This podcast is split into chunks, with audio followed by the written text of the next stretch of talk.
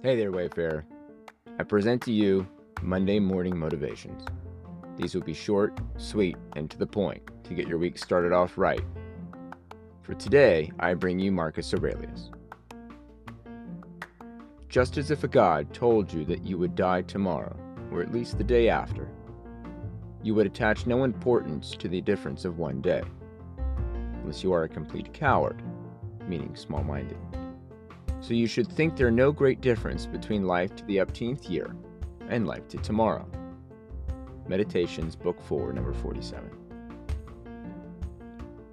Essentially, approach every day with the same enthusiasm if you knew it was your last.